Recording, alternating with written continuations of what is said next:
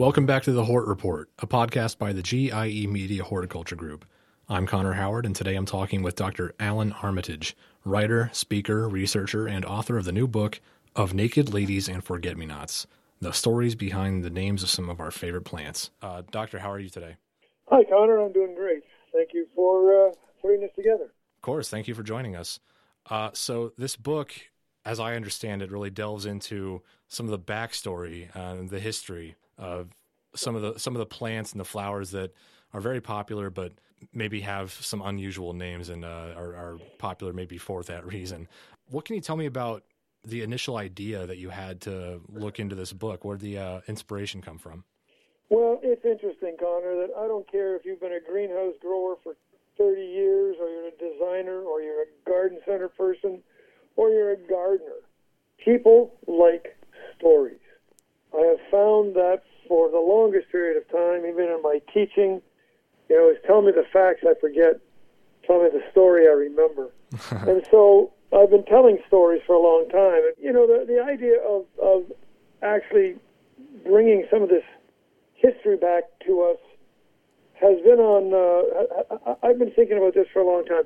For example, I went to uh, a garden center not so long ago, and this, this lady wanted a, a hydrangea and she didn't quite know what she wanted. And the young man suggested that this lovely hydrangea called Annabelle would serve her needs. And so uh, she said, "Oh, that's great. Let, let's get a couple." And she put them in her car. And as she was leaving, she said, "By the way, young man, who is Annabelle?" And of course, he hadn't a clue. Um, and and so I thought about many of the people who we who we grow, uh, such as Annabelle, uh, such as Frances Williams Hofstede, all those kind of things. And I found that very few people knew who these people were, and even fewer knew the stories behind some of the names that we call our plants. And so I just started playing, and I started having a good time, and and, and I just think it's so fascinating to know some of the stories because once you know a story, gosh, you you you, you want to share it with somebody else. And then once we share it with somebody else, that's how we make this thing that we call horticulture so much more exciting. And so that's uh, that, that's how I sort of got into this. And I've been doing this for quite some time. And this new book, I started with about five stories, and I think I ended up with about ninety-five. so it's, it's really kind of fun. That's that's how it happens. You um, yeah, you, you, just keep finding more and more material and just more and more interesting stuff, and it it can get out of hand, but in a good way. yeah, and and this book, probably of any book I've written, and I've done quite a few. Uh, this book has hit a nerve. Uh, I, I can't keep enough. I can't keep them. uh, you know, you sell, I sell them through my website and all that, and and it's only out about a month or so, and, and it's it's just crazy. Yeah. So it's it's been a great Mother's Day gift, and it's been a great just fun gift to uh, to give to people, and you know people are, are buying them so they can give them to other people, which is always a nice thing. After, of course, reading them themselves, and there's a lot of really interesting stories in there. Absolutely, I I am curious about what the process was like to do the research. You, you, mentioned going back and finding all these stories, but I, am wondering where did you have to look? Does it does it just involve a lot of history books, or where'd you where'd you go for that? Well, you know, some of them I just I don't know how I knew, but I knew them from just I've been I've been doing this for quite a while. You know, so I just have, have accumulated a few stories. So, for instance, I know that when I tell the story about the genus Dianthus, who everybody knows are pinks, yet they're white and they're bicolor and they're rose and everything else.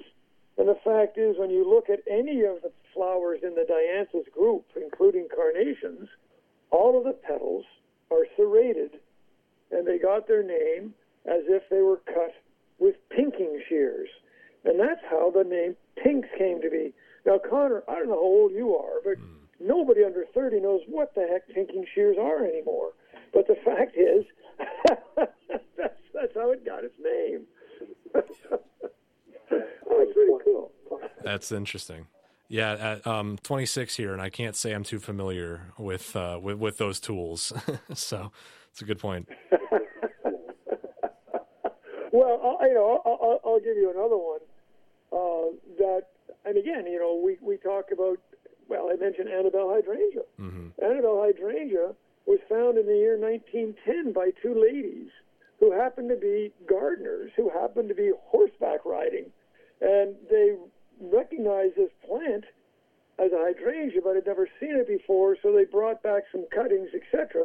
And it took 50 years, 50 years, before somebody noticed that that plant was really different. They had it all over the town, and a, a, a uh, horticulturist from the University of Illinois happened to be in that town, and he uh, ended up knocking on the door of one of these ladies.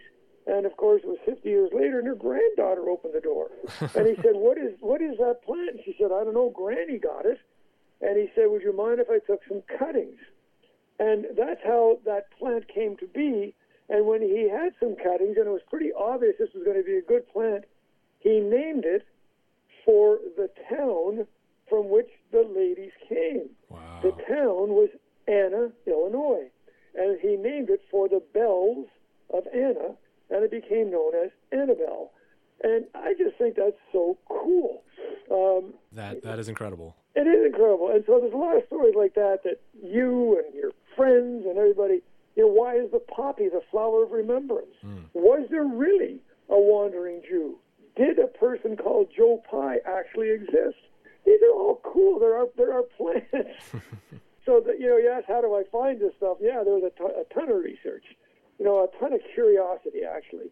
Uh, and so you you you know, I did, and I talked to people, and I went to books, and you know, of course, go to the internet and all that other nonsense. Oh yeah. And the interesting thing about many of these stories, and, and again, the part that keeps me, I guess, from uh, being called too many names, is that, I mean, these names, if, you know, this, these things happened hundreds and hundreds and hundreds of years ago. So the written record isn't exactly wonderful. So many of them are, as I mentioned, stories. Stories passed down. Now, whether or not, uh, you know, the actual story is exactly as I said it was, uh, I'm, I'm, I, I don't know, but it's pretty darn close. And it's about sharing, and it's about sharing. It's not going to make you a better gardener or a better grower or a better writer or a better anything, but it sure as heck going to make you smile more. And it's going to make the people you talk with smile more. And believe me, people who sell plants, they love these stories because they tell a story, man, they make a sale. It's it's quite amazing. Yeah, the, you you can't really put a value on just a good story. Yeah, You know? you're absolutely correct. Uh, and and and so anyway, that's what I that's what I I do a lot of when I speak. Uh, I talk about these stories. Of course, everybody wants me to talk about the greatest plants in the world, and I'm certainly happy to do that as well. But I'm always going to interject some stories, no matter what I'm speaking about. Of course. Very nice. Very nice. In the process of um, researching and writing for this book, I was I was wondering, was there anything that uh, you came across that was surprising for you, or just maybe your favorite part of the process, or just anything that was a pleasant know, surprise for you in the in this process of writing?